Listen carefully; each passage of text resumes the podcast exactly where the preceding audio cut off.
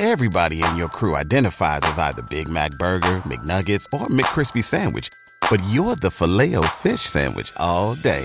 That crispy fish, that savory tartar sauce, that melty cheese, that pillowy bun. Yeah, you get it. Every time. And if you love the filet of fish, right now you can catch two of the classics you love for just $6. Limited time only. Price and participation may vary. Cannot be combined with any other offer. Single item at regular price. Ba da ba ba ba. Spending some time reconnecting with nature this summer? Here's a camping hack from LL Bean to make your next trip the best yet. Tired of your tent mate's flashlights shining in your eyes in camp? Bring an empty half gallon milk jug or clear water bottle. Simply strap a headlamp around it, and it becomes a soft white lantern for everyone to see the light. For more camping hacks, visit youtube.com slash llbean. LL Bean. Be an outsider.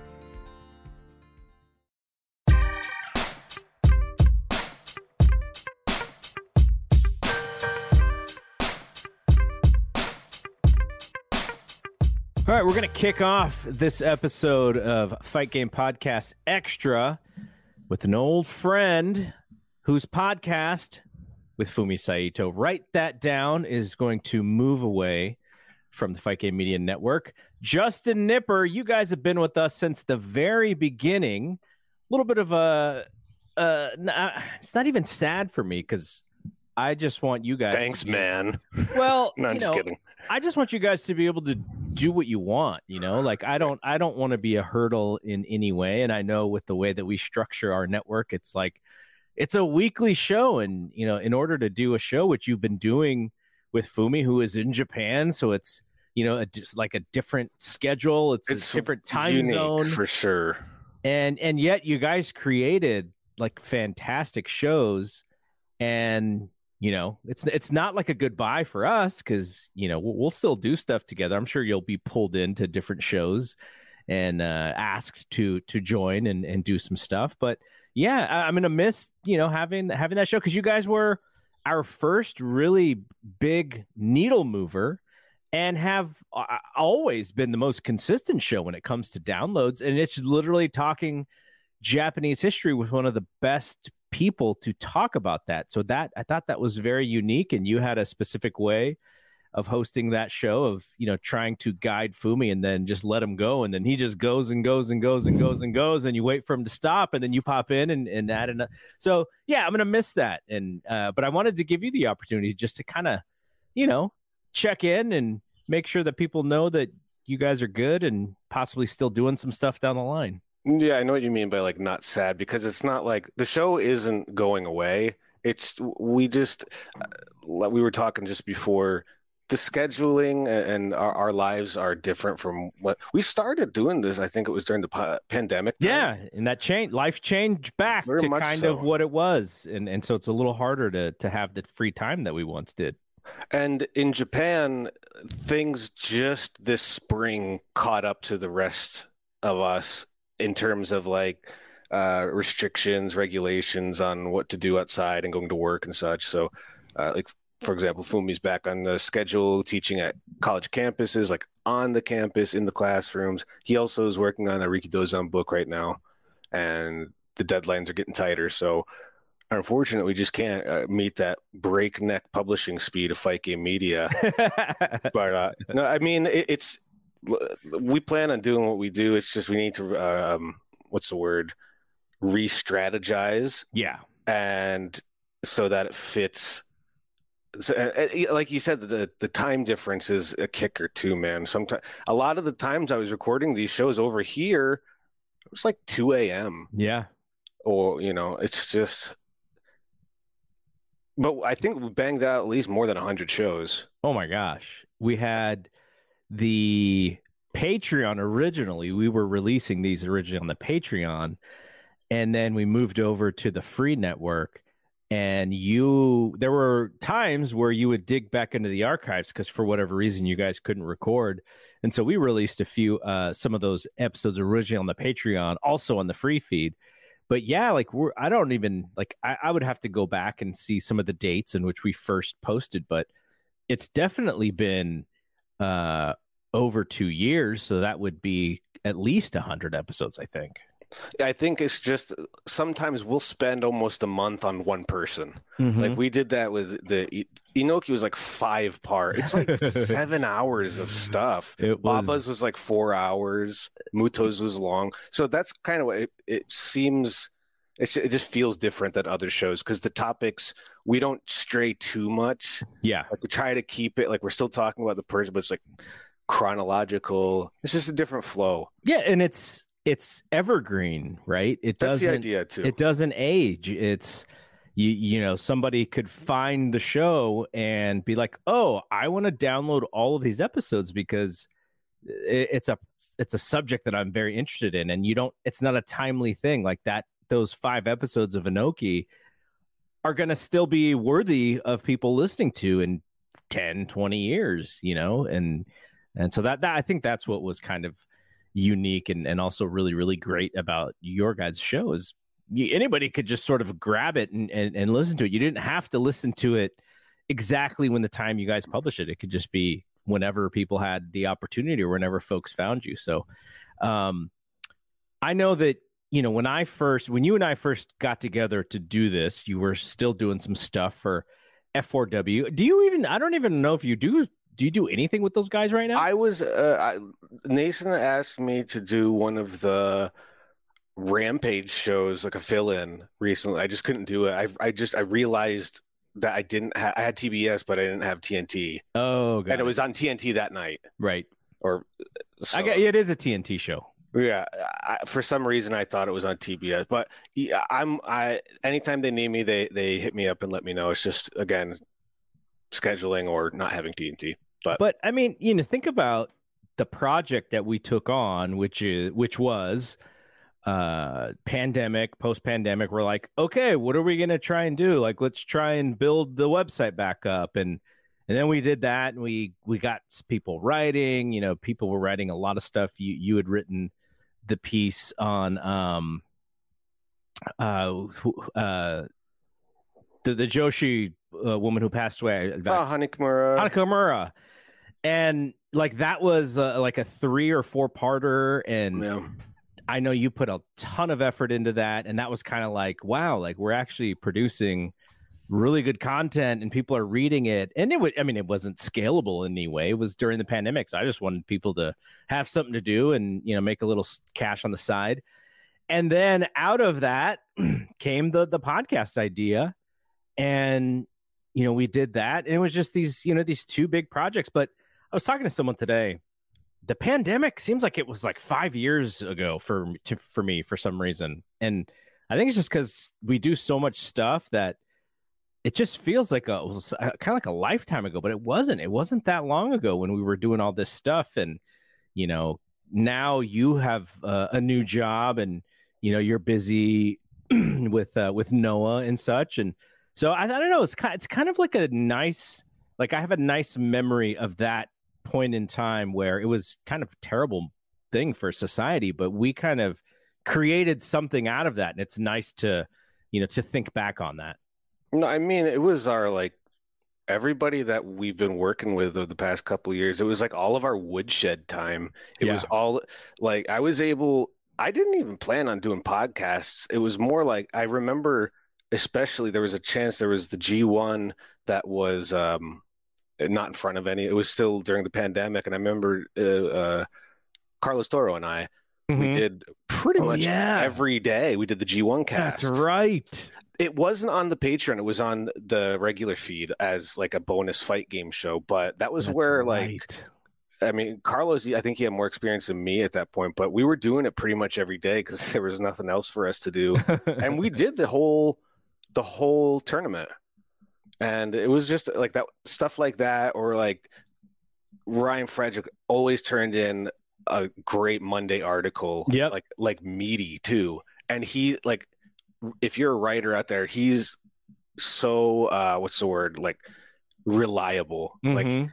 his the proof is in the pudding. Absolutely, like every week he's turning it. Like as an editor, it's like it helped me grow because I const I got somebody that was so consistent, Mhm. and it was really cool that like it's like wow, I'm working with a pro. It's cool. Not to say everybody was great, but everybody was different too. And what Ryan Yeah. was doing, what Ryan was doing was very particular.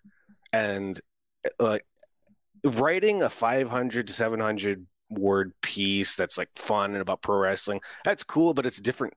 It's a different technique almost. What Ryan was Mhm. doing was just he had scoops in those articles. That's Yeah. where I was kidding him. You know, I, I was like, "Oh, damn, that's some cool news. I didn't know about that." And then you hear about it two days later, three days later. I'm like, "Hey, Yeah. I, Ryan told me that a couple days ago." But like, I think that woodshed time is like sharpening our tools, Yeah. and because a lot of the stuff I do at Noah, it's not it's not exactly the same, but my approaches are the same. Mhm. like, I I think everybody I was like I loved seeing Mike and JD's writing. Like JD like opened up a new door oh yeah, writing about wrestling. It's like for me when I I knew for me it was no brainer, but like it's he's so good at it. Like Mike's impact stuff got so tight by the end. Mhm. I mean, it kind of transferred over to the show, but I mean that was that's something that we learned too. Like people that like impact really like impact, yeah, and there there is a a crowd, a market for it. yeah. Despite like whatever people want to you know talk smack about it's just like that's what it was. And that was really interesting to like they capitalized on it. That's awesome. And fight game was like an incubator for all that kind of cool stuff. I I like that word a lot, the incubator, um, and that approach because you know I, I always tell everyone I'm like, like we do stuff, but it's not set in stone. Like we got to figure out what works, what doesn't work. We got to experiment. We got to move fast.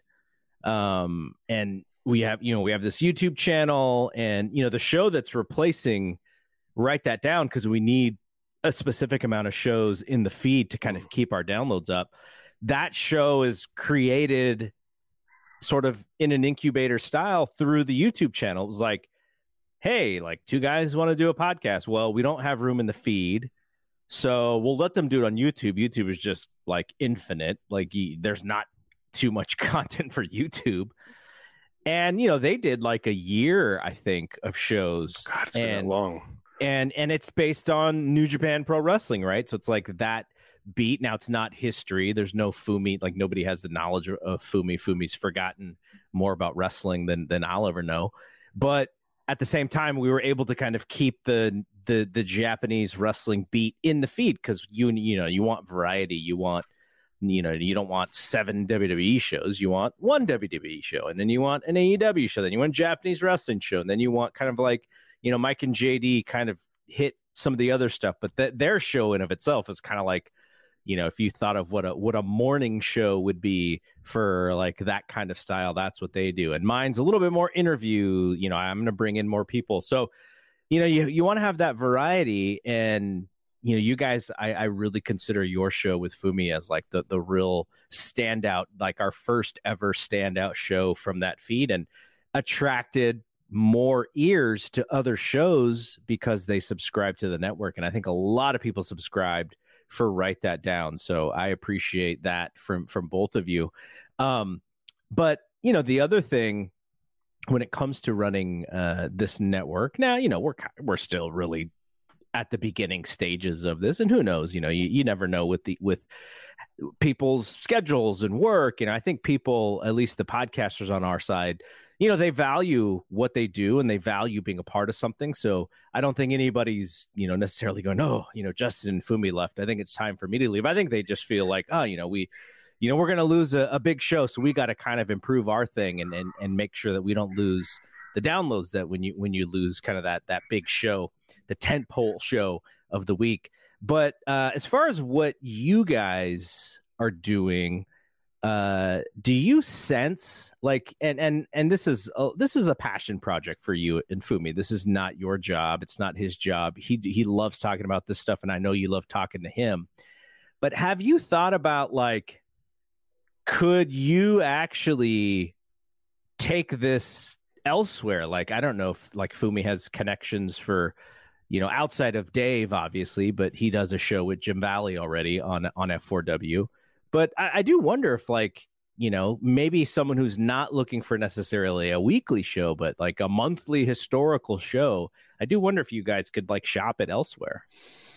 That and we've talked about adding more video element to it um we just need time because this kind of came it, it, officially it came recently, but we just need more time to to talk about it. Yeah. To talk about what we want to do, what works.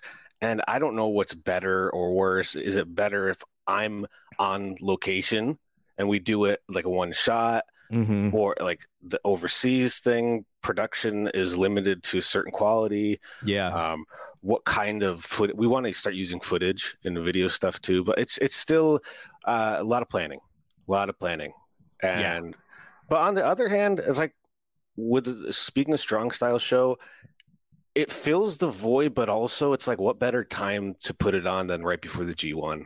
Yeah, no, it's know. good. it was time. It was good timing on that, and it was just like, you know, you and I, we had had a conversation a few weeks ago. It was getting a little harder for you to to get the weekly stuff, and I was like, and then you told me you're like, hey, I'm kind of running out of the classic content too, Yeah, and I was like, okay, well, we can. You know, maybe we can do once a month. We can do the speaking of strong style, and you guys do three three weeks out of the month. But then, you know, I could just sort of sense from you, you're like, yeah, it's just going to be a lot harder to to get the weekly show. And so at that point, you know, we're friends, so it's just like you, you don't want to hold us back, and I don't want to, you know, force you to do something that's becoming much harder for you to do. And we were just like, hey, we can we can sort of figure this out, and at some point down the road, you know, always circle back if need be. But this was the this was the right time to make the switch, and uh, now I'm sure you'll have less pressure on your shoulders come Wednesday evening when I'm like, hey, what's going on? Do you No, have anything? I don't like- mind that. And you're like, oh no, I gotta I gotta talk to Fumi about something. Yeah. No, I mean it, it was an organic restructuring. It's just kind of like uh, I don't know, we're just moving, but like we're still I don't know. It, it's just we, we're going to build on what we got to do and it takes more time to produce those kind of shows and it's just fight game and there's going to be more people listening to fight game and it's just, you know, it's evolution. If Fu, Fumi, I'm sure Fumi's got some, you know, fans of his who you're like, hey, you guys want to edit some some audio for nothing? And they're like, yes, anything to be in the presence of, of Fumi, as long as he just returns my emails. Yes. The And just- one the one thing that's kind of related to that, but the one thing that's been so cool about write that down is such an eclectic uh, mix of people reaching out and being just I'm so flattered by some of the things that I've been told by some fan and they're from all over. It's not it's not that like the fans just from Japan or the States or Europe, but like all over Europe. People from the Middle East and people from Australia. I mean, it's just you never know who you're going to connect with and Mhm. for something like the for write that down it's so specific and what i'm proud of being a part of in terms of that show is that it is evergreen but it's also it's from people like fumi who were there and with japanese wrestling when it enters the english arena it tends to especially these days there's uh uh, almost disgusting amount of misinformation out Yeah. there. It's just it's and it's so it's rooted in nothing. If anything, it's rooted in like Google translation, like a. Google translation. But yeah. on the other hand, what you're hearing is like, Fumi was there for most of what we talk about. I mean, if you don't, if you, you like it, you don't like it, that's cool. But I mean, it's we were we always talk about like this is going to be there forever. Yeah. and it's meant to be used as a resource because we're both writers. So having all of that official uh, analysis and discussion about people like Giant Baba and Rikidozan Mhm. or Ultimo Dragon or Riki Choshu, whoever, whomever you like, we, we've most likely hit. There's a couple that we haven't though that I'm really excited to eventually, but it's just it has to be the right time. Here's a here's a question for you now. You are preparing. So Fumi comes up with the subject, and you guys then you guys sort of deep dive, but you kind of have to know about the subject at hand as well. Hmm. So you, I mean, you have knowledge about history of some history of Japanese wrestling, and you know more of the current scene. You're you're pretty aware of that, obviously. But how much research do you actually have to do before you do a show with him? Like, are you like reading up on stuff, or you just kind of know, okay, this is the general thing that we're doing. I just need to kind of get Fumi going, and then you know, and, and then I'll just fill in some of some of the bits when he when he takes a second thought. Yeah, it's the latter. I I'm ready to go anytime. That's my style. It's Mhm. the same with Fumi's style too. He says he has to wait from the uh, from the message from from the gods above to tell him. that was with the Minoru Suzuki deal. He waited. yeah, that was and and that was perfect timing. right when and then when all that stuff happened, I'm just like, well, I guess he did speak to an angel. Yeah. So yeah, Uh, but uh, uh, no, I it was the same when I did the Tokyo Dome this year. I mean, there was stuff that I prepared, but I mean, I'm around it all the time, and it's like a 24 seven thing for me anyway. So just yeah, let's go. Sometimes I I, I do a little research. I want to maybe find some extra details that I didn't know. Yeah. So I might I might like look at like the Japanese version of something I'm reading because Mhm. like a Wikipedia entry actually has different uh, info. Right. So, or, or details that are valued over here, but not over here. So, just for supplemental stuff. But in general, I mean, yeah, we just freestyle. well, But I- Fumi has a lot of notes, though. Fumi does a lot of, uh, pa- but he has like, he's prepared notes. Uh, Like he has, yeah, it's just probably just stuff that he's just has, like Mhm. literally has he's prepared it before, and he can Yeah. just kind of go back to how Dave will go into his observer stash to find certain things to refresh his memory on stuff. I when I started when we started doing the show, and maybe more with like high tension.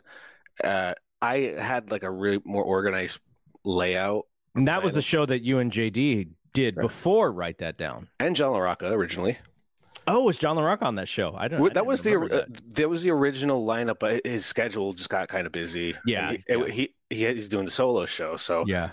And it was the same with JD and I. I love doing shows with JD. It was just kind of like that time to just switch it up, and I'm I'm game to always do whatever.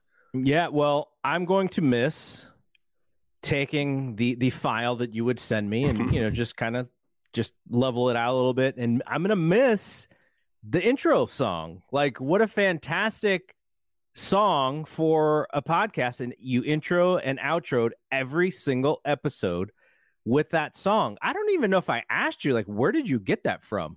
I made it.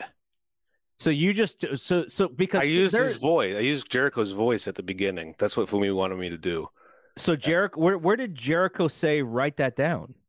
At, it was during the press conference before Jericho versus Omega when Jericho freaked out and they got into a big fight. And uh, Don Callis was wearing the neck brace. Yeah, yeah, yeah, yeah, yeah. Uh, when Jericho was going off, Fumi was in the front row and he said, Hey, you write that down, Fumi Saito. That is amazing. I had no idea that that's where that came from. Yep, it's from a New Japan press conference 2018.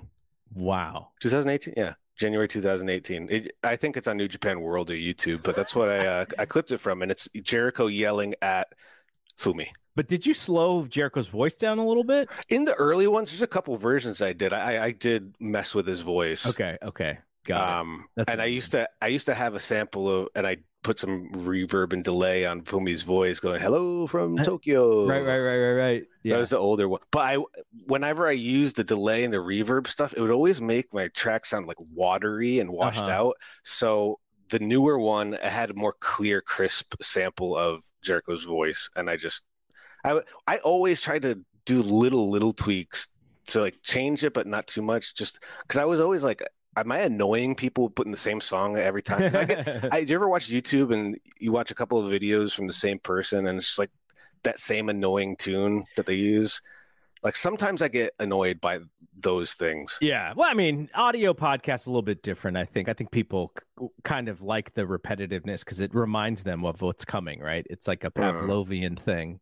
But uh, also, just I'll I'll just mention, you know, every I think every intro song that we have on all of our shows, which are all different and distinct, with the exception of one, it were, was made by you. So that's another thing. You will always have your imprint on this network, whether you're doing shows with us or not, because your work is in uh is in in the intro music of of every show that is on the network so that's another thing that you know that that people just wanted people to know about but um i'm gonna let you go because uh, i know you still have work to do tonight Yeah, yeah, because you are A couple hours. I'm to do a production something or other on a different time timeline than, than us because you work with people in Japan. So uh, I just want to say again, thank you for everything that you have done for the network, for write that down, for high tension, for the editing that you did when we had the the website kind of going on fire. Uh, and you know, it's not it's not goodbye for us. We're I'm still, around. You're I'm still here. gonna be in, you're still gonna be in the Slack. I'm in the Slack.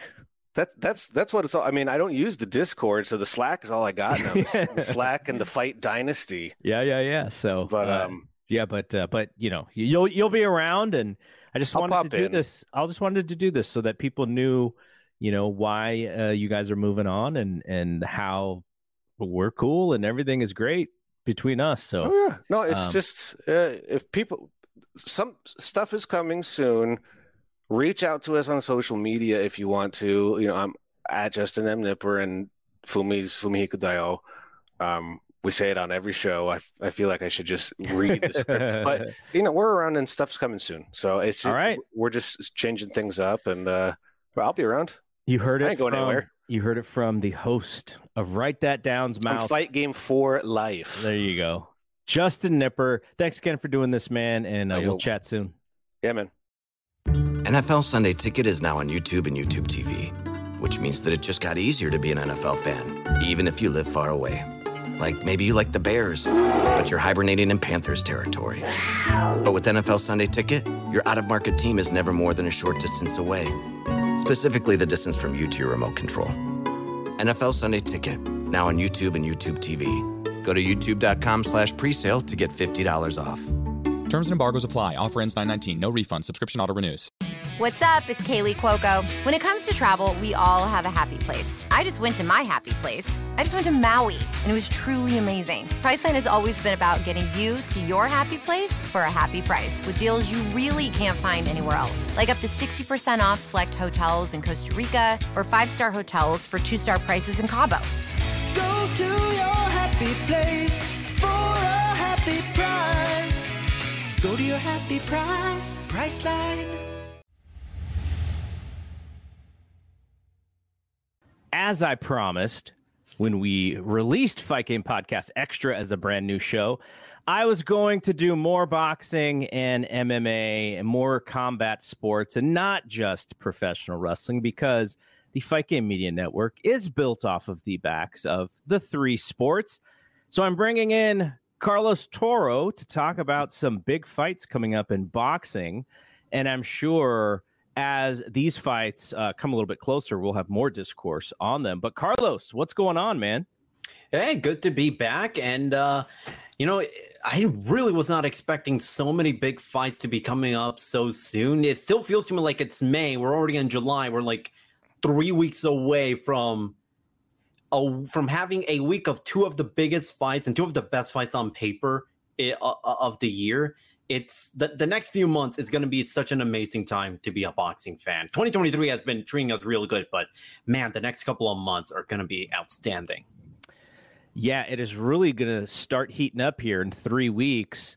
And we're going to go through. I, I just was doing some Google searching, you know, for a calendar of some of the major fights. And, and the first thing that popped up was ESPN's uh, website. I guess they have a they have a, a one page that kind of has a schedule and they updated it with the most recent information that we have as far as big fights coming up. So I'm just going to use it. You know, we don't have to reinvent the wheel here. Let's just use what ESPN uh, you know, they still cover boxing, you know, maybe not to the extent that some people would like, but they still cover it. So uh, let's use their list of key dates for fights.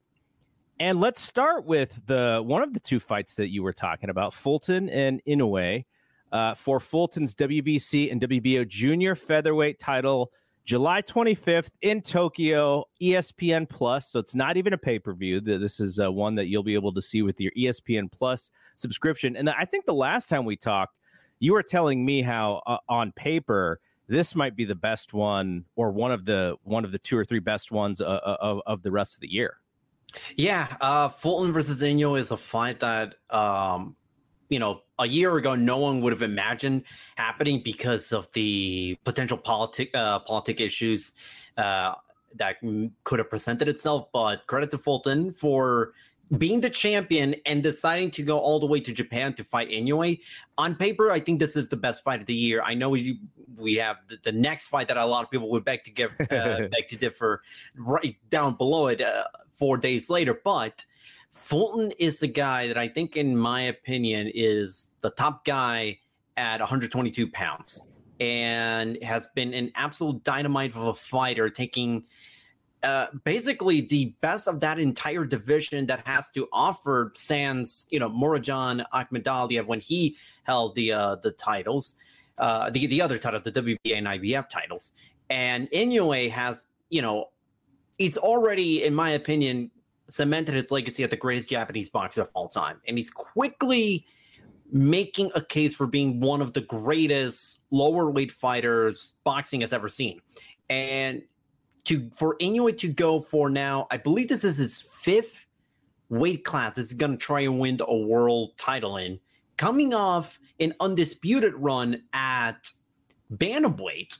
To be able to have these two guys who produce like absolute fires, we're gonna attack each other. It, it's gonna the fight's gonna take place in a phone booth once J- July 25th comes because these guys, to a certain extent, to their detriment, they love engaging in these big firefights and kind of throw caution to the wind, especially Fulton, who, you know, eh, back in the OG days of the pound for pound podcast, you know, Robert Sala, remember, would just say how much he just doesn't like how Fulton just basically throws himself into the wolves and lets himself get hit just to be able to throw some big punches. But that's what causes uh, such great fights whenever Yeah. Stephen Fulton comes, comes to the ring because That was uh whenever I hear someone say that, I always think back to when Evander Holyfield turned heavyweight.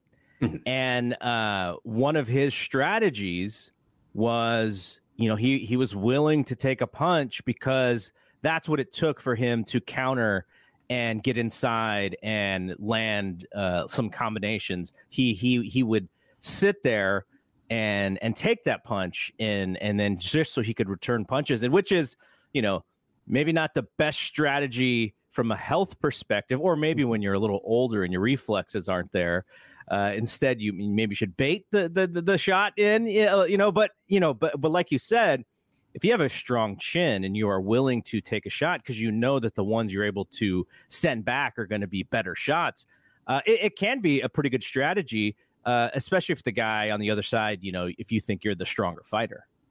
The, but the problem here is that Inoue, even though he has not been tested a whole lot throughout his entire career, his toughness cannot be questioned. If, if you remember the first fight he had against Nonito Donaire a couple of years ago, a few years Mhm. ago in Japan, Inoue was fighting parts of that fight with a essentially with one eye. He had a broken orbital bone uh, during that fight, and he still went and dominated and nearly stopped uh, uh, in, in a couple of times actually to do that with essentially one eye. I mean, that kind of that shows a level of toughness that even Fulton has not entirely dealt with. And I think that's what kind of makes it so compelling is the fact that Fulton can deliver these- devastating shots, but Inoue is the guy who is capable of powering through those types of uh, punches and basically from big, big injuries. And I'm I'm just so excited for this fight because I think whoever wins this one this fight makes a very very strong case to be number one pound for pound, especially Inoue if he wins this fight. Are you leaning a specific way yet? I, I've told myself a long time ago, never bet against Inoue. Like, don't even bet to for it to be uh, for any fight uh, against Inoue to be a competitive one. But I think this will be the first time we'll see in a, a truly competitive fight uh, uh, with Inoue. But I'm still gonna lean towards uh, Naoya Inoue with a I'm gonna say a close decision victory. I think both, and I think both guys are gonna get hurt bad at different stages of the fight. Do, do you know? Um, because I, know this was scheduled for what was a couple months ago, right? It was supposed to take place Mhm. uh, in May, and then they postponed it because Inoue had an injury. What what was the injury? Do you know? Oh, off the top of my head, I can't remember. I don't remember if it was a hand injury. I, I think it was something above the waist, if I remember correctly. But if I remember, uh, but as I understood it, it wasn't like a major injury, but the but they kind of postponed it more as a precautionary because of all the logistics of you know getting Fulton to fight, uh, having to travel to Japan, and the idea and you know if you kind of wait and see how things progress, and then as it turns, if it turns out, well, might need to wait a few weeks, then you know, might as well just kind of postpone it for a couple of months and really make sure that Inoue is healthy. All right, so the next one is kind of the big one, at least stateside, as far as uh, excitement when it comes, you know, for that that uh, you know you were talking pound for pound. Now these guys uh, at this point uh, probably aren't in, in, the in the tippy tippy top of the, of the pound for pound, but previously in their careers they They're have close. been, which is Errol Spence and, and Terence Crawford. And I guess my first question is, is do you think that this fight still has the same excitement as it would have had maybe two or three years ago? I think so. Yes, I think um, you know I, I, one thing that people will, will say, well, they waited too long or anything. I mean, well, at the end of the day, both uh, of the day, both of these guys are undefeated. Both of these guys are holding all of their titles, and none of them have looked bad to the point where the fight itself has lost any luster. I mean, I mean, how long have we waited for Mayweather and Pacquiao? And a lot of people coming into that fight were kind of thinking, well, maybe kind of maybe they waited a little bit too long, maybe lost some of his luster, and then it turns out that more than four million pay per view. yeah, I mean the money, the money is right now for them. Mm-hmm. Finally, mm-hmm. you know, from the from the promotion aspect, the the money is obviously right for them, and I think I, I don't think it's obviously not going to be the same kind of uh, business that that Pacquiao and, and Mayweather did because that was just kind right. of like a once in a lifetime thing. But I do think there is something to uh, making people wait for it because you get to the point of where when you finally get it, it, it there's just been so much buildup. Now, the thing that I wonder, and what this fight is not going to have, at least as far as I know, it's going to be a uh, it's going to be a Showtime pay per view. But the Mayweather Pacquiao did have uh, a vehicle behind it to help in the promotion. I don't know what they're doing for this one to kind of whet the appetite and, and, and remind people. But you know, we are uh, we are about you know three and a half weeks away here from from the fight happening, and I haven't really seen. Is it, do you know if there's any preview material? Is Showtime doing? Their uh, you know their their weekly series of, of of preview stuff like like they usually do for the big fights? Um, I'm not 100 percent sure, but given how close we are, I mean, there got to be something. I know this week. I mean, this weekend we have a Showtime card with Jaron Ennis and Roiman Villa, so it's possible they may announce something to the uh, to the extent of maybe we'll get some coverage uh, going on uh, in the coming days and weeks. Um, I know that um, actually today, or at least the day that we're recording this, I know they had a big round table uh, with with a bunch of ex fighters or former opponents of both of these guys. I don't know if that if they're gonna release that to the public. I know there was a I know there was at least a roundtable on that. Um, I know I know for a fact that they definitely have posted content okay. uh, on you on the Showtime YouTube channel. Uh, I'm just not entirely sure if it's the the full slate of the traditional Showtime boxing content that we're used to, but um, but you know it's possible they may have something in the works and they'll just announce it on Saturday. So it looks like unless I'm reading this wrong, it looks like All Access Episode One is streaming on Saturday. Okay. So that's that's good because all access is is usually good stuff. Though Showtime has taken a hit recently. They're not really uh, uh, an uh, uh, I guess what would you call it? A streaming network by themselves anymore. You have mm-hmm. to buy it through Paramount Plus, which I have, so I'll be able to see that that stuff. So I'm I'm really excited for that. Um, I was talking to a buddy who lives in Reno, and he really really wanted to um, he really wanted to go to this fight. And he looked into tickets and he said, not going to be able to do it. So it, it, we're talking prices. We're talking giant gate here, I'm sure. Yeah, so, that's the expectation for this thing, I think, is still a, a pretty big deal, at least for the live gate. Now, for pay per view, that's a different story. And I'm really mm-hmm. interested to see what this fight does from a pay per view perspective, because what we're going to have is we're going to really have a, a good experiment on what a fantastic boxing big time showdown is going to mean pay per view wise, and what a what the whatever the 2023 version of the freak fight is going to be, which is Jake Paul and Nate Diaz, because that comes the next week.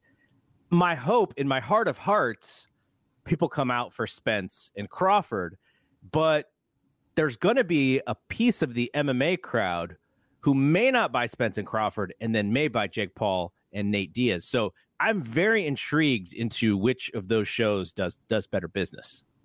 I think ultimately, I think it's going to be Spence Crawford, partially, in fact, because DAZN pay per view has not been able to produce the uh, the the pay per view sales numbers that traditional pay per view has been able to do. Showtime, uh, you know, back back in the old HBO days uh, mm-hmm. when they did pay per view for giant fights. I mean, their numbers eclipse what DAZN is doing right now. And to, to an extent, you know, Jake Paul that lost to uh to Tommy Fury that uh, kind I think I can see where some people are gonna lose a little bit of luster uh and interest in that fight. But as far as Spence versus Crawford, this is kind of a similar situation to Canelo versus Golovkin one in the sense of you have Terence Crawford, who is an absolute dynamite of a fighter who's proven to be a massive TV draw. But when he was traditionally shown to be the A side in pay per views, business didn't do so well. Golovkin versus Dave Lemieux did a fantastic gate at Madison Square Garden, didn't do so well on pay per view. Uh, Terence Crawford uh, versus uh, Viktor Postol when he had his pay per view debut didn't do that well on pay per view either. But when you so much so that Arum is just like, I can't sell this guy on pay per view. Like I don't know what to do. Yeah, and now you have a similar situation where you pit that guy against the other guy that everyone wants to see, and this is like the big fight that everybody is gonna tune in. Tune in. The first fight between Canelo and Golovkin did, I want to say 1.1, 1.2 million. I don't think that that should be considered the baseline for Spence Crawford, but I think getting close to that number, I think that should be, I, I, think that could be expected. And I would think that Showtime probably feels a little more optimistic with the potential this fight has, given how ginormously successful Tank Davis versus Ryan Garcia was. Do, do what was the final number on that fight? Do you remember? I, I saw a couple of different numbers and I couldn't quite get a re, a true confirmation. Um, if it did not do a million, it got really really close. I know I saw some numbers that said it did just a little above a million, but I couldn't quite be sure 100% of that, but let's put a nice wide range, you know, 800 to 1.1 million, which is still, even if it didn't even get to that point, I, I still consider that to be a ginormous success. Yeah. I mean, I think Showtime reported over a million, like 1.2 or something. So if we go by that, like what a tremendous, right. what a tremendous success. Mm-hmm. And if they can get close, if that, to me, if you get to 750, 800, mm-hmm. uh, that is a success because boxing pay per view is so splintered these days, and content is so splintered, and where you find this stuff is so splintered. You can watch some stuff on ESPN Plus, you can watch some stuff on Showtime, some stuff on DAZN, but there's not a lot of opportunity to really watch anything on uh, like a linear cable channel. ESPN will will do some stuff, but it's not like you can you know, turn on CBS and see boxing. I know Fox was doing some stuff, but I haven't seen a, a, fight on Fox in, in, quite a while. So with the audience being so splintered, I think, you know, doing, you know, 750, 800 would absolutely be an, a success for sure. I, yeah, and I think to me, I think that should be that. That's kind of where my projections lie. Maybe around 800, 850,000. Uh, although I typically go a, t- a little bit lower on the projection range of where uh, pay per views go. It, eh, but I, there's a good chance it might clear 800,000 just because of the excitement and how everybody has been wanting this fight for so long. And There will definitely be some impulse buys come that weekend where they're just like, "This is the thing that everyone's doing. I got to do it." Oh yeah, yeah, and and once yeah, and once fight week hits, I think that's when the excitement does reach a fever pitch. It's kind of similar to what uh, Tyson Fury versus Deontay Wilder one did. The Mhm. first fight, you you didn't wouldn't think that like oh well it's gonna do okay, but there's a lot of unknowns as far as projecting the pay per view. And then once fight week hit, everyone immediately got ex- excited for that one, and they the first fight ended up being a a much bigger success than I thought it was going to be, which, you know, lend itself to having sequels that also did pretty well. So, do you have a certain way that you're leaning on this one? I, this is like, I mean, such a coin flip fight to me. Yeah, I mean, I, I know some people will say that the inactivity and the stuff that Errol Spence has been dealing with, you the know, injuries, like yeah, the injuries, the injuries lean has- me maybe to to Crawford, but Yeah, but I mean, Spence has proven that he can, uh, that he doesn't really lose a lot of steps with the inactivity. I mean, he had a very sound uh, performance against Danny Garcia, and it looked great. Terence Crawford, I mean, he's getting uh, Terence Crawford. I'm, he- I'm not, sh- I'm still not sure because Crawford has never faced a boxer that strong Mhm. and Errol Spence before. And Spence is absolutely capable of using his power and his size to cause a lot problems with, with Crawford. This is, I mean, it's a coin flip. Right now, I, I think I might be leaning towards Spence just a tiny bit, but ask me in two weeks, I could very well be uh, picking for Crawford. That's how close this is. Yeah, no, I I, I want to watch the uh, the shoulder content too. I want to watch the all access because, like you said, a lot of the inactivity, you kind of forget what happened, you know, three four years ago, Mhm. and uh, I, I would like to revisit this story uh, all, over again because these guys have been talking about having this fight for a while now. All right, we're gonna skip over Jake Paul and Nate Diaz, uh, not not because you know it, it's it's more of a you know, like I said, you know, the freak fight, freak show kind of fight. Uh, I'm sure on in the clinch with uh, Paul and uh, and Ryan, they'll, they'll probably talk a little bit about it because Nate Diaz is technically an MMA fighter, um, but also because you know I, I don't want to keep Carlos here too long. But let's quickly go to Navarrete and Valdez, uh, August 12th for the junior lightweight title. Um, this isn't one of the more well-known fights on the radar, but tell people why this is an intriguing one. This one is a this is a fascinating fight on paper because Navarrete has m- for most of his career he has looked almost unbeatable with the way he towers over his opponents and just sheer power. But then you look at his last fight, his last title defense, which by the way, um, that was an early contender for fight of the year, and probably still going to end up being one of the top ten fights uh, of twenty uh 20 i know i actually i'm gonna actually uh look this up because i don't want to be wrong um because my sen- my sense of timing has been so off uh for ever since covid hit but his fight against liam wilson was okay back in was in february.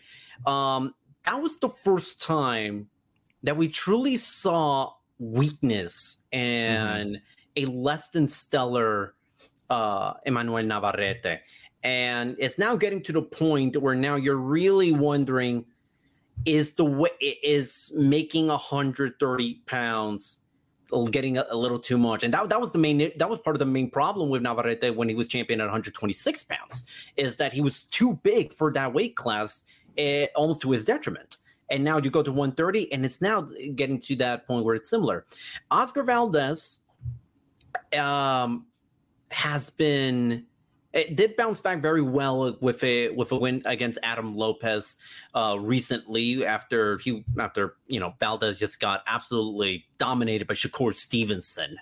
So this is a fight where both of these guys. It's weird to say that they are at a crossroads because Valdez is only you know he only suffered that one loss to a guy who will likely be a top pound for pound fighter within the next couple of years or even the next year or so. But both of these guys stock their not exactly at their highest, but this is still a fight where you have a very intelligent fighter in Valdez who can who who when given the right game plan can absolutely shut a fighter down. But how do you shut a fighter like navarrete who is you know almost as tall as me and i'm almost six foot tall and weighs so little but carries so much power in his punches Mm-hmm. i think this is going to be a low-key firefight between the two of them um but i but it is also going to be kind of an ugly fight a lot of clinching probably going to be a, a, cut or two on both of these guys' faces. I wouldn't even be surprised if one or both of these guys get dropped because of just how. Uh, I don't even. Uh, what's the uh, what's the term? Like bowling shoe ugly. this fight can be, but I think that's part of the excitement. I think that's part of the intrigue with this fight. Jim, Jim Ross loved that one. uh, so let's move on to one of the two heavyweight fights that was recently announced. Uh, Anthony Joshua and Dillian Whyte. This is what eight years uh, after their first fight. Yeah, eight years.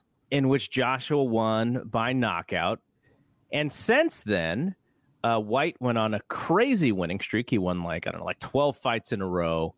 Uh, but he's also then you know you know he he's then gone up in in uh, competition and and in his last four fights he lost to Povetkin then he beat Povetkin then he lost to Tyson Fury uh, got stopped and then he uh, won a majority decision over Jermaine Franklin and Jermaine Franklin is also the person who um, Joshua last beat Joshua last beat as well so they the same, you know, similar opponent. Obviously, everyone knows Joshua's uh, recent frustration in the two losses to Usyk, and before that, the knockout loss to Andy Ruiz Jr. Um, eight years later, these guys, you know, lace them up again, and I feel, I don't know how realistic it is, but I sort of feel like Dillian Whyte has a much better chance to win the fight eight years later than maybe he did in 2015. Which is funny considering that you can argue that Dillian Whyte might be might be at his worst in the last year and a half or so, because he didn't even look that good against Jermaine Franklin and was able to squeak uh, squeak out a majority decision. But you're right. I think that there is a much better chance because this is a this is still an Anthony Joshua that that fights so reclusive, so one dimensional to the point where to the point where he, you know, he almost fights afraid. Like he's afraid of getting knocked down and getting rocked again, like what happened when he fought Vladimir Klitschko, like in the first fight against Andy Ruiz, and then uh, uh, Usyk was able to soundly outbox him and even hurt him a couple of times. Joshua needs to find a way to get back to the the pre uh Klitschko Joshua where he had no fear. He showcased his physical talents and had an excellent boxing acumen to complement the power and Adonis like physique that he has. But the, this version of Joshua just doesn't seem to have that killer instinct anymore even in the fight against Jermaine Franklin uh, you know Franklin was the perfect kind of opponent to, you know, he was a he's a good quality boxer uh, who can go rounds, but Joshua just, you know, it, he almost was like at sparring speed, not because he wasn't taking the fight seriously, but because he just he just doesn't feel ready to let his hands go like he did in the past. And I think that's where Dillian Whyte can try and take advantage because for as much as I say that Dillian Whyte sometimes uh, ju- uh, has not looked great in his last few fights, he's still a guy who's willing to let his hands go and throw caution to the wind and risk it all. I mean, even yeah. the fight against, you know, in the Tyson Fury fight, I mean, yeah, dominate him, but there were moments where Whyte was getting really ready to really turn it into a slug uh, a slugfest. But Joshua, I just don't see the same from Joshua. I still pick Joshua to win this one with a, you know, um, a quite frankly a boring decision win because I don't think Dillian Whyte has what he had a few years ago to be able to beat Joshua. If we're taking if 2020 Dillian Whyte was fighting 2023 Joshua, I would pick uh 2020 Dillian Whyte to beat this version of Joshua, but 2023 Dillian Whyte, Yeah. uh, not not as hot as as he was a few years ago. But I think that there's still. But I think you're right. I think Whyte right now has a better chance of beating Joshua now than the first fight eight years ago. All right. Uh, Arthur uh, Beterbiev against Callum Smith uh, for three light heavyweight titles. August 19th in Canada, Quebec City. That is also uh, ESPN and an ESPN Plus fight, much like the Navarrete and uh, Valdez fight. So it'll it looks like it's going to be streamed across both uh, the channel and the platform. Uh, what's uh, what's your thoughts on this one? Artur Beterbiev might just st- is still arguably the most dangerous fighter in all per pound, just because of that perfect knockout uh, record, and he's and just an absolutely killer in the ring who will just you know he he's willing to knock guys out ten seconds into a fight, and he's what he's defended his titles in, with like first and second round knock uh, knockouts in the past. So that's how dangerous Artur Beterbiev is. Callum Smith presents maybe the most interesting challenge to Artur Beterbiev. Callum Smith has looked really good since the loss to Canelo Alvarez, and I thought that the loss to Al- uh, to Canelo and the way Callum Smith lost that fight, I thought that was going to decimate him to the point that you know we're never going to see him in this position again. But credit to him, his uh, rejuvenation, even though it's only been two Canelo loss, he's looked terrific at 175 pounds, coming off you know two very dominant performances against Lenin Castillo and Mathieu Bauderlique. And Callum Smith just seems to kind of found the version of himself that won the World Boxing Super Series, where he was just an absolute, you know, dynamite of a puncher who knew how to use the ring and use his long, uh, his long frame to, uh, you know, extend his punches to the point where he's able to connect with full power on almost every punch, and he's been able to do that in the last couple of fights. The question, the, the, the question I still have is whether Callum Smith can take a punch as hard as Artur Beterbiev because Canelo Alvarez, Canelo never didn't really test Callum Smith to the point Artur is going to. Callum's, uh, Canelo's strategy was take out Callum Smith's arms by just punching them repeatedly to the point where Callum Smith can't even throw anything. So this will be a different test for Callum, but I think this will also be a different test for Artur Beterbiev, where he hasn't really fought a fighter with this combination of length and size and momentum and power. And Callum Smith has not fought a fighter as dangerous and heavy-handed as Artur Beterbiev. Uh, all right, moving right along here. Let's finish up with these last two fights. Uh, we have Usyk and Daniel Dubois uh, for Usyk's uh, three titles. Now, this fight, I was kind of looking up. I was like, man, like he, I, I feel like he hasn't even had uh, that many fights, uh, and and it's a, a little. It, it would seem a little early for a title shot, but uh, I, and you know he is. Uh, what is he 19 and 1 he he lost to joe joyce in, a couple of years ago and that made me go look and go well how come joe joyce doesn't get this shot well joe joyce just lost his last fight uh, so that is uh, probably uh, one of the Would- reasons Which was say, by the way, if, if for those of you who not saw that that fight, Joe Joy the Zhilei Zhang, boy, that was that was a that was a weird but hell of a fight. Um, I I actually recommend for those of you who have DAZN. uh, Actually, no, I don't think this was on DAZN. I don't remember where it was on, but I think it, w- it may be on DAZN. But if you have a chance to go out and start Joe Joy the Zhilei Zhang, that was that was quite the experience, and they're gonna ha- and they're gonna actually gonna run it back. So my question to you, because the, the the fight that rings in the back of my head when I see a uh, a, a pretty a, a, a pretty dominant champion versus kind of an up and comer in a title fight. And, and Robert Silva probably, you know, has recollection of where he was on this day when this fight happened. Is Lennox Lewis and Michael Grant? And as we're watching this fight, Michael Grant was kind of the young and up and coming knockout heavyweight. And Lennox Lewis was such a level above him that it actually ruined Michael Grant's career. Now, I don't know if Michael Grant would have ever achieved if there wasn't a, a top heavyweight like Lennox Lewis. Like maybe Lennox Lewis is just above and beyond, or maybe Michael Grant just didn't have the goods. But it really kind of uh, sent him in a spiral. Like he lost his next fight uh, by first round knockout. Then he won a bunch of fights, and then he kind of traded off fights as his career got got uh, much older.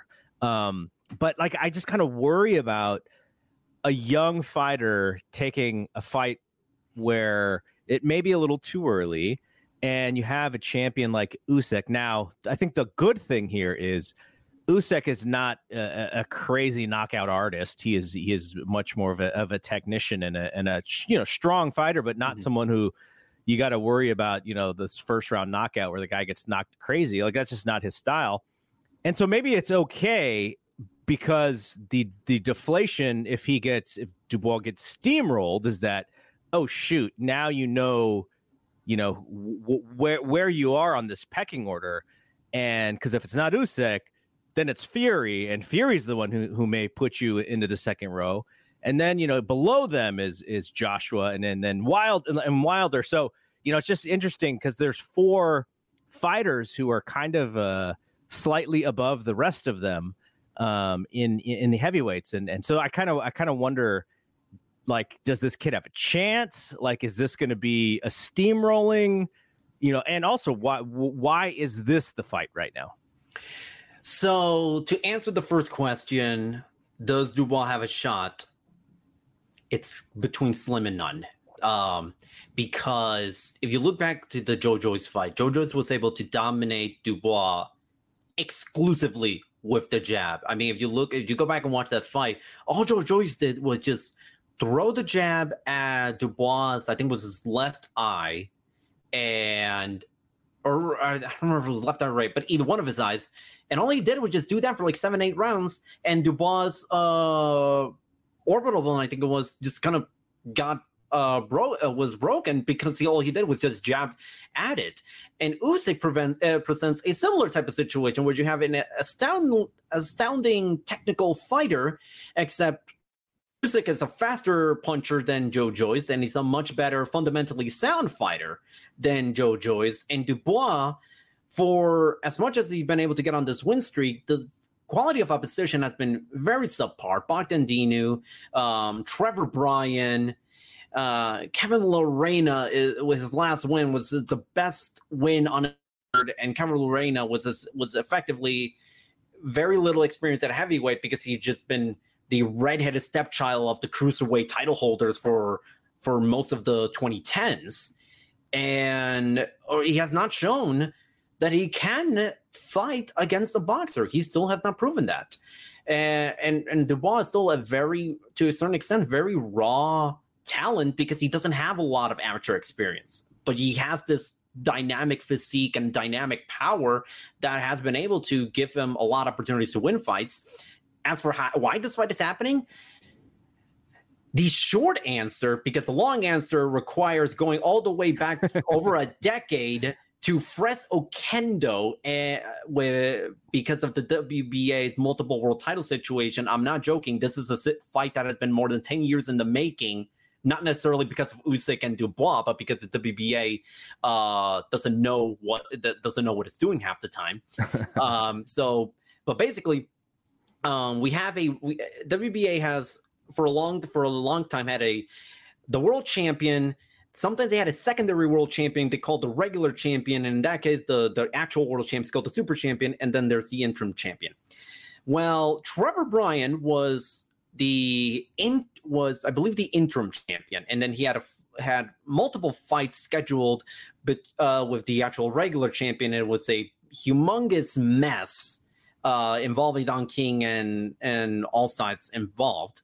And then Trevor Bryan was, I think, either he already had the regular title or was promoted to regular champion, and then Dubois kind of swooped in at a at a Don King card in Florida, probably seen by maybe a thousand people, and uh, and Dubois just absolutely destroyed Trevor Bryan because Trevor Bryan is not a top ten, top twenty, top fifty. Yeah, you can find a find hard to believe that maybe he's in the top 100 Top heavyweights. 50. Jeez.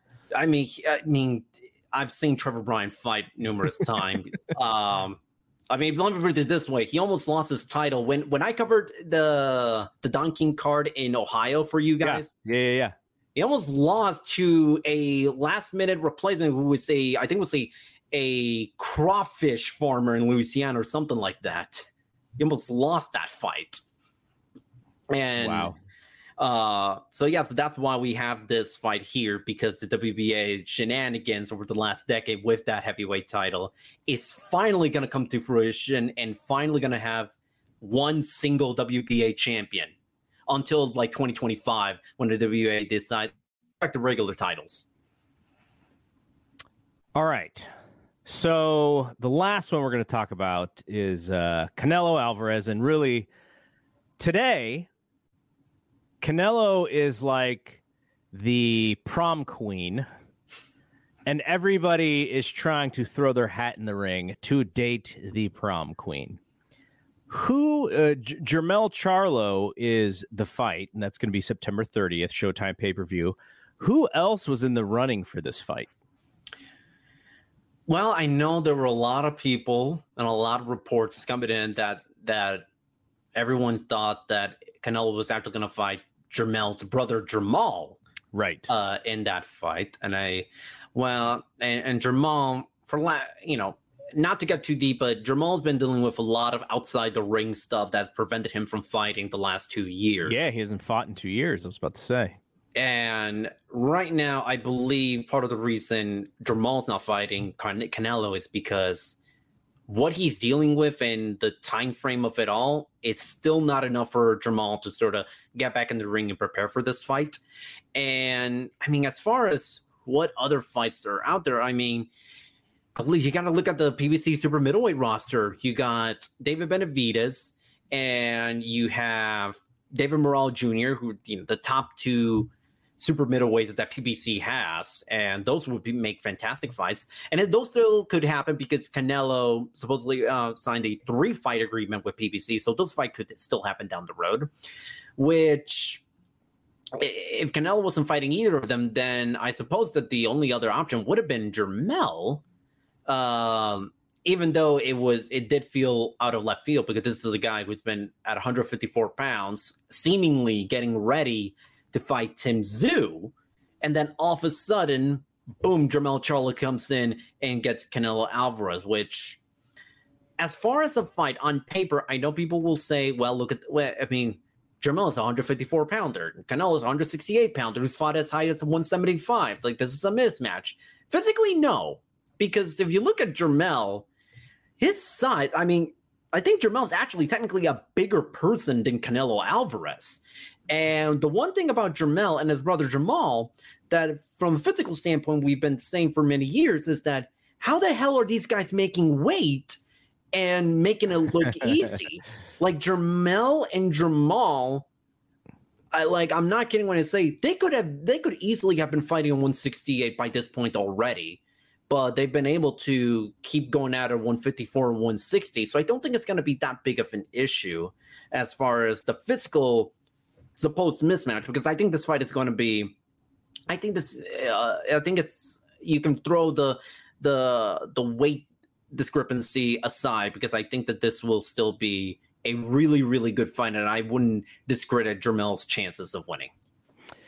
And the storyline is that Jamal, like you said, he has been inactive, and it sounds like there's some mental things going on with him. Uh, obviously, very smart to deal with those things because I would imagine the temptation to take this Canelo fight had to be giant. So these issues have to be really, really important for him to say no thanks for this one. But if his brother fights and it's a valiant effort and Canelo wins and, and Jamal feels fine and he feels healthy, that is a natural storyline for the Mhm. twin brother to come and, and try and avenge the loss. And, you know, you can do some nice stuff uh, tel- television wise. And since this is on Showtime, I'm sure we're going to get more all access stuff. So I hope that, you know, they have some ideas on how to tell those stories. But obviously, you want we want uh, Jamal to uh, to be healthy and, and to be, you know, not have to fight and and still have have these issues. Um, how much longer do you think Canelo's going to be the big dog? I think at this point, until someone beats him for those super middleweight titles, because that's essentially what's left. Uh, w- the only thing that Canelo still has left. I think he lost a lot of stock with with the loss to uh, Dimitri Bivol, and the fact that it wasn't even a close fight, and that a lot of people would easily pick Bivol in a rematch. It's you know, but the fact that Canelo still has all the belts at 168 and PBC still has the largest pool of good fighters that Canelo hasn't fought yet that could challenge Canelo for for those fighters. So I think until you know Jermell or Jamal or Benavidez or Morrell beats him for those titles, I think you can still consider Canelo the quote unquote big dog and uh and you know and we'll we'll see within the these next three fights if any of these guys uh beat Canelo Alvarez. I you know I, I see a lot of people still believing Benavidez has the best chance and David Morrell with the way he's been progressing in a very short career. He also has, uh, you know, a lot of people are saying that maybe he's got a, a an increasingly better chance as time goes on to to beat Canelo Alvarez. But uh, but I think right now, until he's no longer the undisputed champion, and that would be by way of someone taking those belts from him, I think he's still considered. I think he should be considered the, the quote unquote the big dog in boxing. And it sounds like that Bivol fight is not happening, at least r- right away, is because Bivol didn't really gain a whole lot by beating Canelo. Um, at least from the public eye, it wasn't uh, a devastating knockout. Obviously, he's not an American fighter. Not that that always means something in 2023, but you know, I, it doesn't sound like beating Canelo was going to take Bivol from you know, sort of a hardcore boxing fan who knows who who he is and how good he is to something a little bit more that the public the the the casual fan can enjoy. And so then there's there's risk for Canelo in taking that fight and losing again because he's not losing to a killer if he loses. He's losing to somebody who is still kind of on the outskirts from the overall casual fan community and I think a lot of people weren't really paying a whole lot of attention to that fight because it was on DAZN yeah. and you already uh you already shrink the pool significantly by putting it on DAZN pay-per-view whereas you know the, these last couple of fights of canelo on, on pay uh, uh on DAZN pay-per-view i mean when was the last time you could say canelo fights have felt this unimportant since i guess would you say maybe since uh before mayweather well, so here here's a thing. What like you know when you fight the John Ryders of the world, right? Um even even the third Golovkin fight, I think most people saw that fight and they were like, "Oh, Golovkin's just over the hill. That's why this fight happened." Yeah. Uh, so that kind of left a bad taste. Him then, you know, him losing to to Bivol uh, you know, he did. He fought some some some good fighters. You know, in, in, Plant and Saunders. You know, he's just a, he was just a level above them. You already mentioned Callum Smith. Uh, the the knockout of of Kovalev was, was, exciting, but you know, at the same time, um, we saw what Ward did to Kovalev. So Kovalev was was a uh, you know uh, and, and, and a like, shadow of himself. And like less than two months before uh, Kovalev fought Canelo, Kovalev almost got knocked out. Um, in, in Russia on a, on a title defense. So, so he was already already a little bit uh, softened up uh, uh, heading into that Canelo fight. Yeah, I mean, circling that 2013 Mayweather fight, that is interesting because it's sort of similar to, you know, when I was saying how the guy is on the come up and then he fights one of the the best fighters, and, and in Canelo's in in Canelo's example, he actually used that Floyd fight as a as a way to go, okay, this is where I have to get to. Because really what he's doing is he's running back the Floyd playbook right uh, as being the A side, which has been actually you know pr- pretty impressive to see. Uh, he's able to to do that and then some. Uh, so and and it, like I said, in in a very sort of uh, different universe than Floyd was fighting in, you know, with Mm-hmm. how with how segregated all of the media is these days. But yeah, you know, he he did have some some pretty bad fights uh in, in- you know within within his latest run. You know, there were guys like remember you remember Rocky Fielding uh, that was pr- that was pretty poor. But, but at the so very least, but those fights were, but those fights weren't on pay per view, unlike the the Golovkin Right, and the Bivol right, one. right, So I mean, DAZN, at the very least, with the with the Rocky Fielding fight, yeah, I mean that was, I mean, in retrospect, arguably maybe the biggest mismatch involving a Canelo fight we have seen in maybe like ever, at least like past this like teenage Mexico fighting days. Yeah. Uh, but I mean, there was intrigue. Caesar because- Caesar Chavez maybe. yeah. well, I mean, but at least Canelo, at, at least that sir, that fight, sir, we remember it more because that essentially served as a squash match disguised as a fight announcement with the first Golovkin fight. And with the Rocky Fielding fight, I mean, there was the intrigue of what's this app that's paying Canelo three hundred million dollars to to be in, but you know, but now you're on DAZN pay per view. It's like you know, people don't know. A lot of people don't have DAZN, and now you're expecting them to download, get a subscription, and then pay for something that they're probably not going to tune in uh, again. I mean, that's that's kind of where I I'm on when I say like it's felt like this unimportant to I guess the the masses, where like you're not getting the same casual audience that you normally would get for a Canelo fight. Uh, all right. Uh, I've kept you well past the time that I asked you to be available for. But, you know, the thing about it is, is whenever I talk to you, I just go, you know what? Carlos still got it. Like he's still so dialed in because you're not writing, you know, 30 posts a, a day like you were previously, right? Like that's when you were so dialed into every nook and cranny of boxing when you were doing the stuff for Fightful and you were doing your newsletter. Uh, but now you, I think you've been able to kind of pull back and, and you're you're seeing more big picture stuff and not as much uh, of the kind of the microscope look at it. And and you know that's why I, I like you coming on because you still have such a great knowledge of of the day to day. And you know what we're gonna do next time? What? I think we're gonna have to get you and Robert back on. Oh, we'll bring boy. both of you back on a little reunion show for the next time we talk boxing, whenever that is. We'll we'll figure out a time and, and day, and we'll we'll do something with the, the three of us. That I think will be a lot of fun. Oh, I'm in. I'm in. All right, Carlos. Uh, I know you're trying to create your uh, your Twitch community there. You want to give people your your username and such, and how to find you on Twitch.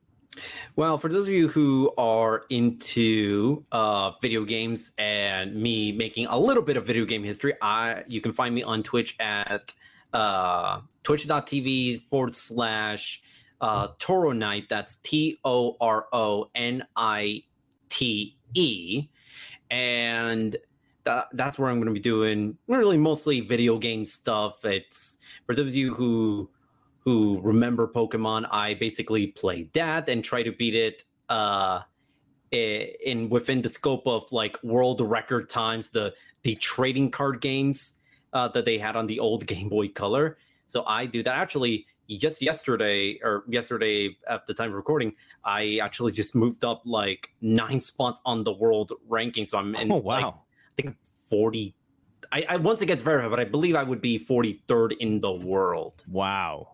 Um, and then I might have a few uh, some stuff in the works with uh, doing some stuff, uh, maybe a potential solo project on uh, as far as boxing on the YouTube side. So that could still happen. Um, but uh, but if I ever do anything like that, I'll probably announce it on Twitter, and you can follow me on Twitter at Carlos Toro Media. All right, not not a Threads user yet. You're not. You're not. Well, here's the thing. Uh, I probably am going to actually make a Threads account today or tomorrow, but I don't have it, so I can't plug it yet. okay. Well, we'll we'll we'll check you back next time, and and you can talk about it. We'll see if Threads is. Supposedly, we got like 30 million users already. A, lot of these are just Instagram. I didn't even know it was a thing until today. Yeah, know, did you know Insta- we got 30 Instagram accounts. If you have an Instagram account, you kind of get a free thread account. So you just you know, you, you use the same username and such. So it, I mean, it was smart the way that they rolled it out because they automatically just had so many people sign up. but uh, but yeah, we'll see if it's a thing. And you know, because you know, Twitter. I think if people have been on Twitter, and I've been on Twitter since probably 2008, I'm guessing it is definitely gone downhill uh, uh, in the last several years. So, uh, all right, check out Carlos. Thanks again, Carlos, for doing this. Uh, and you can find Carlos and help him get he want he's trying to get his uh, his subscriptions on on Twitch high so that he can become a partner with uh, with Amazon and such. So go follow him there on on Twitch. All right, Carlos, thanks again. All right, sounds good. It is a UFC 290 weekend in Las Vegas, and you know what else is going on in Las Vegas, Paul? You're, you're more on the the Summer League. NBA Summer League. Oh yeah. Yes, I was watching. I was watching it. Yeah. They have uh games. For, I just looked at the schedule from today. Is the, the beginning of the Vegas Summer League. I was in Summer League in uh Sacramento earlier this week, so I got to see some games. But the seventh through the seventeenth, so there, there's lots of basketball coming up, and the big Mhm. matchup. We're, we are recording this on Friday, and it'll actually go up on YouTube on Friday. But this is for the the audio will be on Saturday morning's uh, Fight Game Podcast Extra. Uh, Friday night, it's Wemby, man. It's Wemby mania. Wemby mania is running wild. So uh, this is a big week for Vegas with Summer League and then UFC. Uh, when does my boy Grady Dick play? oh, that's a good question. Yeah, that's what I want to see. and My and my they're they're releasing details about the uh playing or the uh season tournament tomorrow the ESPN. in right? season tournament. It Yeah. looks like it's going to be in December, also in Vegas, at least Yeah. the the finals or whatever. So yeah, very very interesting week, and they're doing NBA Con. So like Oh, the. Comic Con version for the NBA, which is interesting. But they're also going heads up against their own summer league. And from what my son said, because my son is out there, him and his buddies, they have their own uh, podcast network. They're out there, and he said that you there's no in and out privilege for the game. Oh. So if you're you're kind of stuck in the arena and you can't leave to then go to NBA Con. So that's that's Where, where do they do that? Mandalay?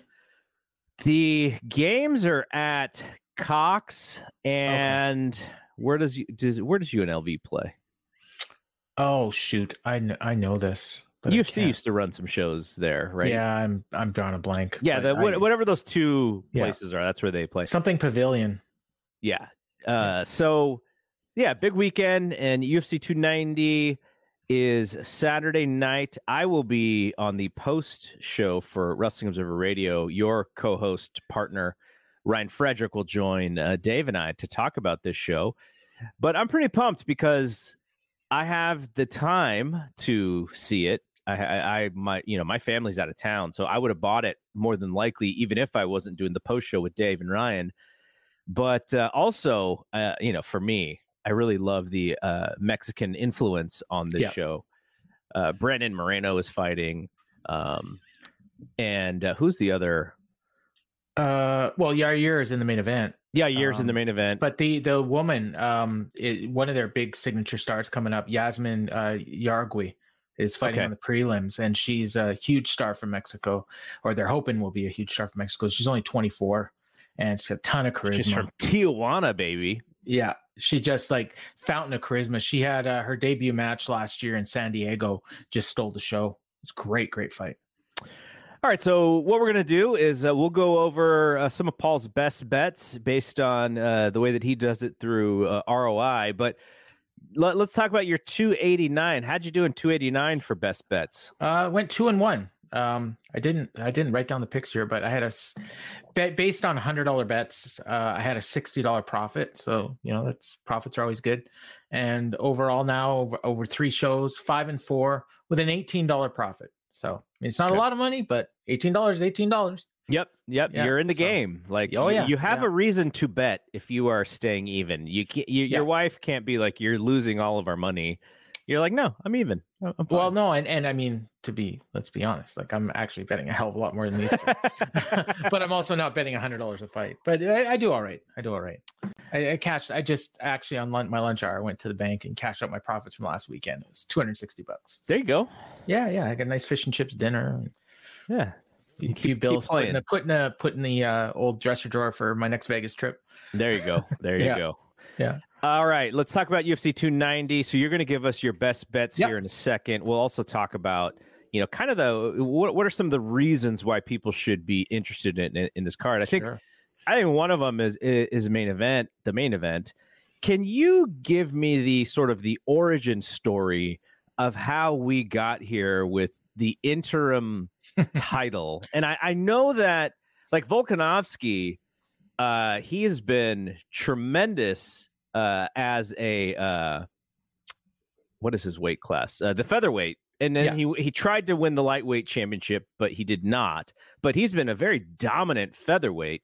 So he's he's kind of become, you know, I don't I don't know how how big of a marquee star he is for them, but he's kind of become must see for hardcore UFC fight fans. Okay, so if you really, I, I could try to be logical, um, but realistically, like I have no idea why they they did an interim title, and and you know this is something Ryan and I talked about on in the clinch, um, because on the same show that Alexander Volkanovski moved up to fight for the lightweight title, that's when they crowned an interim featherweight champion Yes. and that was Yair Rodriguez and Josh Emmett. So I guess the maybe the thinking was was that if if Volkanovski won, he would want to defend that lightweight title, and then he may not be able to fight at 145. But I don't know why they had to do it on the same card, other than maybe they just wanted to have two title fights for their um, their return to Australia, which Mhm. is uh, where that show took place in uh, in February. So uh, you know that's I mean two title fights is really the only reason, and they've done this before. I mean they had a heavyweight interim title fight last year, you know, just because they needed a title fight. So, but here they didn't even need a title fight, so that's that was the the questionable thing. But Mo- Volkanovski still is talking about moving up to 155, even if he wins this fight. Um, so you know he maybe he wants to be a double champ um but Yair Rodriguez is very credible uh contender and you know he's had a lot of big wins and one thing I've always found is when guys are talking about moving up they tend to lose Hmm. so you know, I I may not be on the I may be on a different prize kind of. what do you mean If you're if you're looking ahead, you're not looking Oh, oh, got yeah, yeah, yeah. Sorry, I thought I thought you said when you said I, I thought you meant you, like as in like you're like, oh, I'm on a. um, What is but yeah, yeah, you're right, you're right, and and so yeah, your head's not quite in the 145 game, um, because you're thinking about 155, and and he, you know, and a lot of other people believe he won that fight against Makhachev, so. Um, you know, it's it was a very close fight, and uh, if they did it again, it, it could go the other way. So you know, and, and, it- I mean, when- it makes it makes sense to me because you know these guys who are such elite fighters, they're also chasing challenges. Mhm. And if you have, you know, some some people will say, and I've heard this quote before, you know, winning the title is hard, but actually defending as the champion is harder. And if you look at uh, what he's done since he won the featherweight championship, uh, he's defended it four times. So Mhm. he's actually that challenge for him of, of title defenses he's he's successfully done it so i could definitely see him going okay what's next what what am i chasing next as uh, as a top level athlete so i could definitely see that Yeah, it's similar in a way to Israel Adesanya. You know, when he was middle, he's a middleweight champion. He tried to move up to 205, lost there, went back to 185, lost his title, but then he won it back. So you know, that's kind of what I'm looking at. You know, and then also just thinking that, you know, the um, Mexico's having a big year. Uh, you know, they're winning a lot of uh, a lot of titles this year. We've had, you know, we had uh, Brandon Moreno, we had Yair earlier in the year winning that interim title, and we also had the big upset uh, with um, Tecia Torres.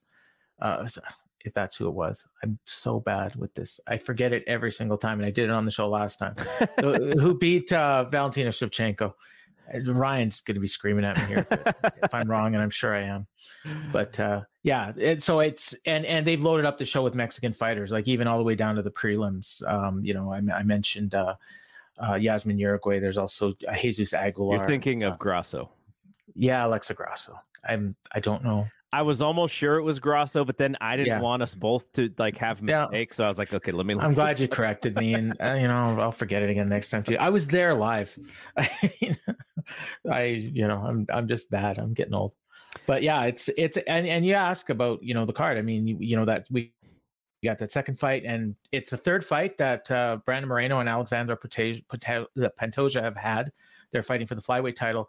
Pantoja beat him the first two times, but that was obviously before he was champion. So that that's um, so you know, interesting. His Moreno's yeah. uh, his his career so far has been fascinating in that he has four fights with Deiveson Figueiredo, and and now he you know he's fought uh, Pantoja uh, a few different times. So like you know at, at, this at these smaller weight classes, you know he's also fought Kai Kara-France twice.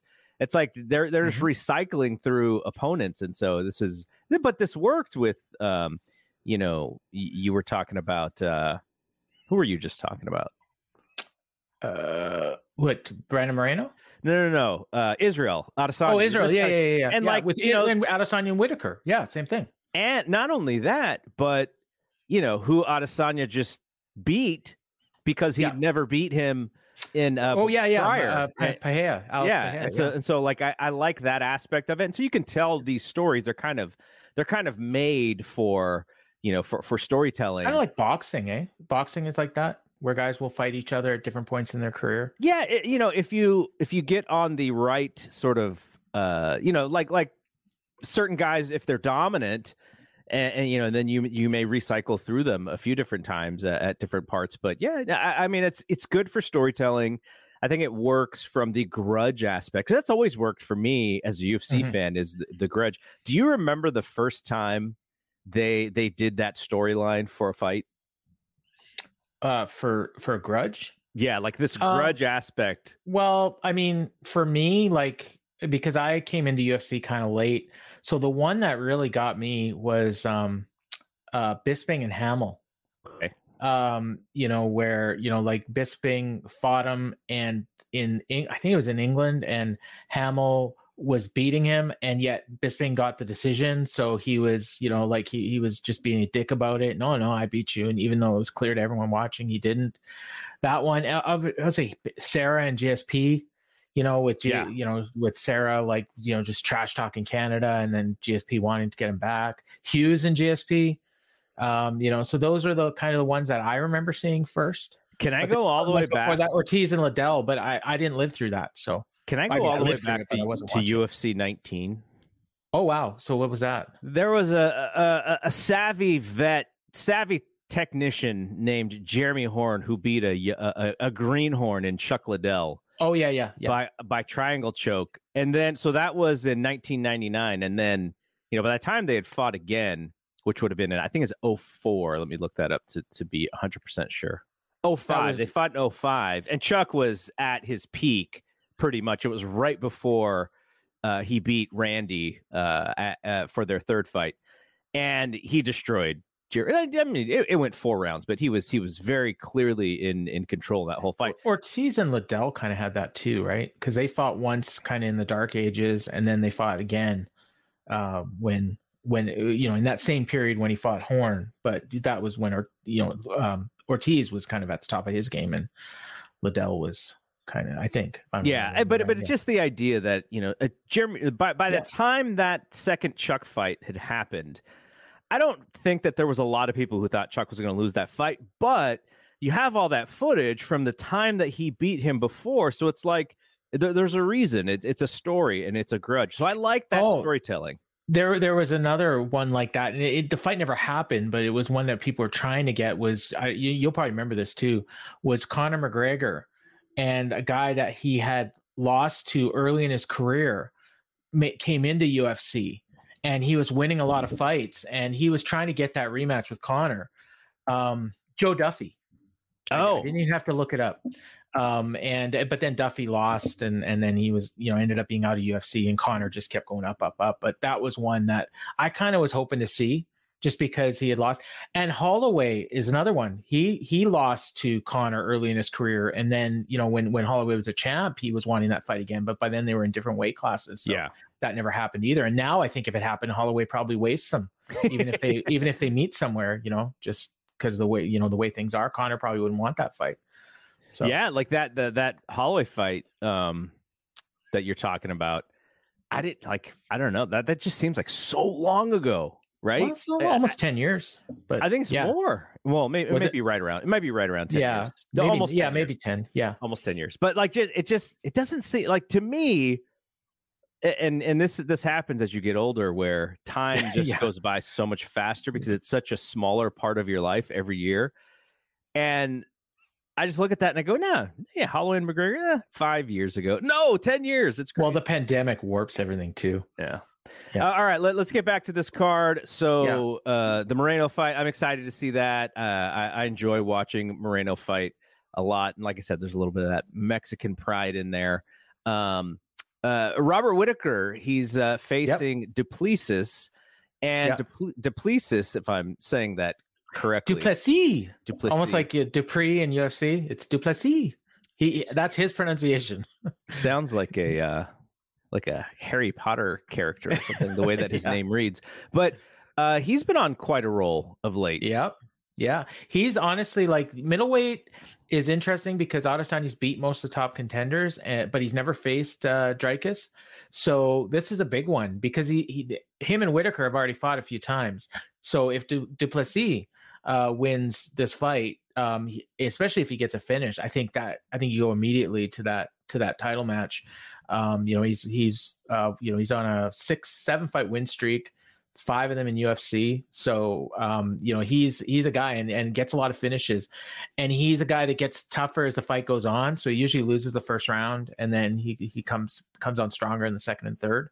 So he's a guy to definitely keep an eye on. And I'm really, really looking forward to this fight a lot. And Whitaker's been or, or as uh, Dave calls him, Bobby Knuckles, is uh, one of the you know top middleweights. Ryan called him the most underrated fighter of all time. Of all uh, time. on our show, on our show, yeah, like he's a guy like when you talk about all time greats, no one ever talks about him, but they really should. So yeah, um, you know he's uh, he's a guy that you know is just kind of never in that goat conversation, but maybe should be. You know, because but he's just got the unfortunate thing of being in the same division as Israel Israel Adesanya right now. Yeah, it's one of those fights where when I look and I go, oh, I don't want to miss on this. I don't want to be late to the party. And all of a sudden, Duplessis is just like a, a game changer fighter. And then I and I'm like, ah, I, I should have saw this one coming. But uh, kind of to what Ryan was saying, it's it's it's hard betting against Robert Whitaker. Like you It have is, to he- he's a- really think about that. He's a big favorite too. Um, and and you know, a former former champion. I think he's only lost to Adesanya um, in since since he's moved to middleweight, and that's nine years ago. So yeah, in the last nine years, he's only lost twice, and they're both to Israel Adesanya. So you know, and he's got a lot of big wins in between there. Yoel Romero a couple times, Derek Brunson, Raf, Rafael Natal, Jacare Souza, Jared Cannonier, Kevin Gastelum. So you know, he's just beating everybody except Adesanya.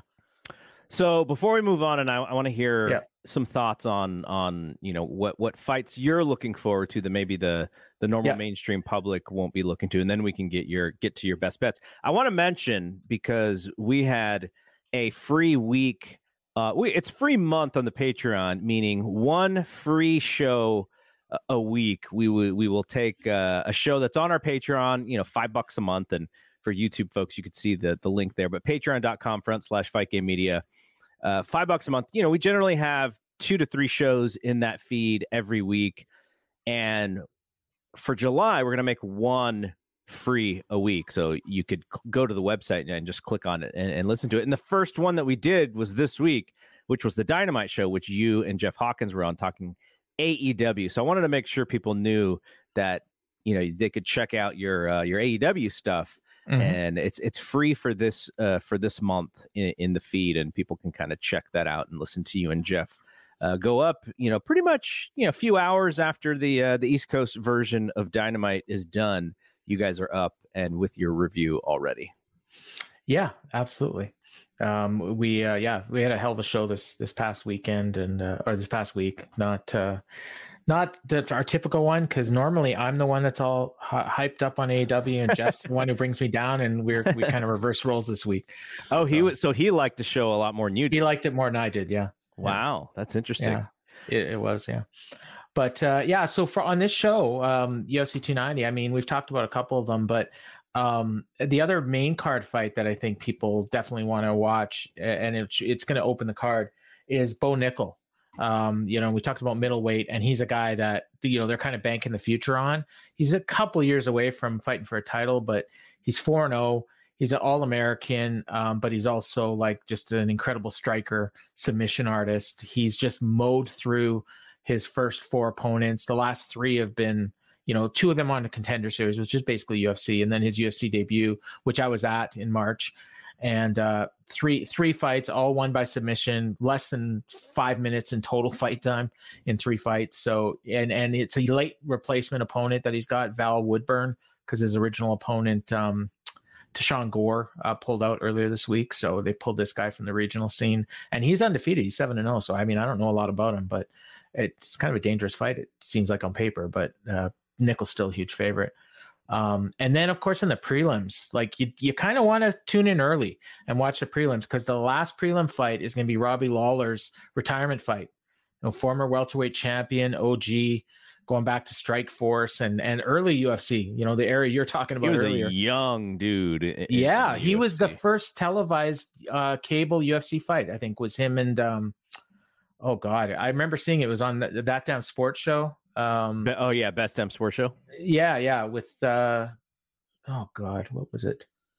I, I want to say like Aaron Riley or something. Aaron Riley Uh, would have been UFC 37. Yeah, no, 30 is it 37.5? 37.5 is Steve Berger. Steve Berger. That might have been the Berger. special that they re-aired because it wasn't like specific. I don't think it was live on that that no sort show. It was like a, a taped fight, so it might have been that one. I'm I'm just So, looking at his record. I don't see He but- he debuted in the UFC. Now he had fought for Yeah. a whole year before that doing other stuff, but he he comes into the UFC May 10th, 2002.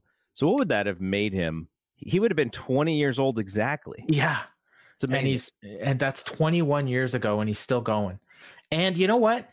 He's still having great fights. Like he's not the, you know, world champion contender or anything like that, but his last fight with Bryan Barberena was just wild. It was a not it was just a knockdown drag 'em. They just both punched the hell of each other till Lawler fell down basically. And then the fight before that was that one with Nick Diaz where he just just leveled I think he landed like 300 strikes in that fight and and Diaz just finally quit.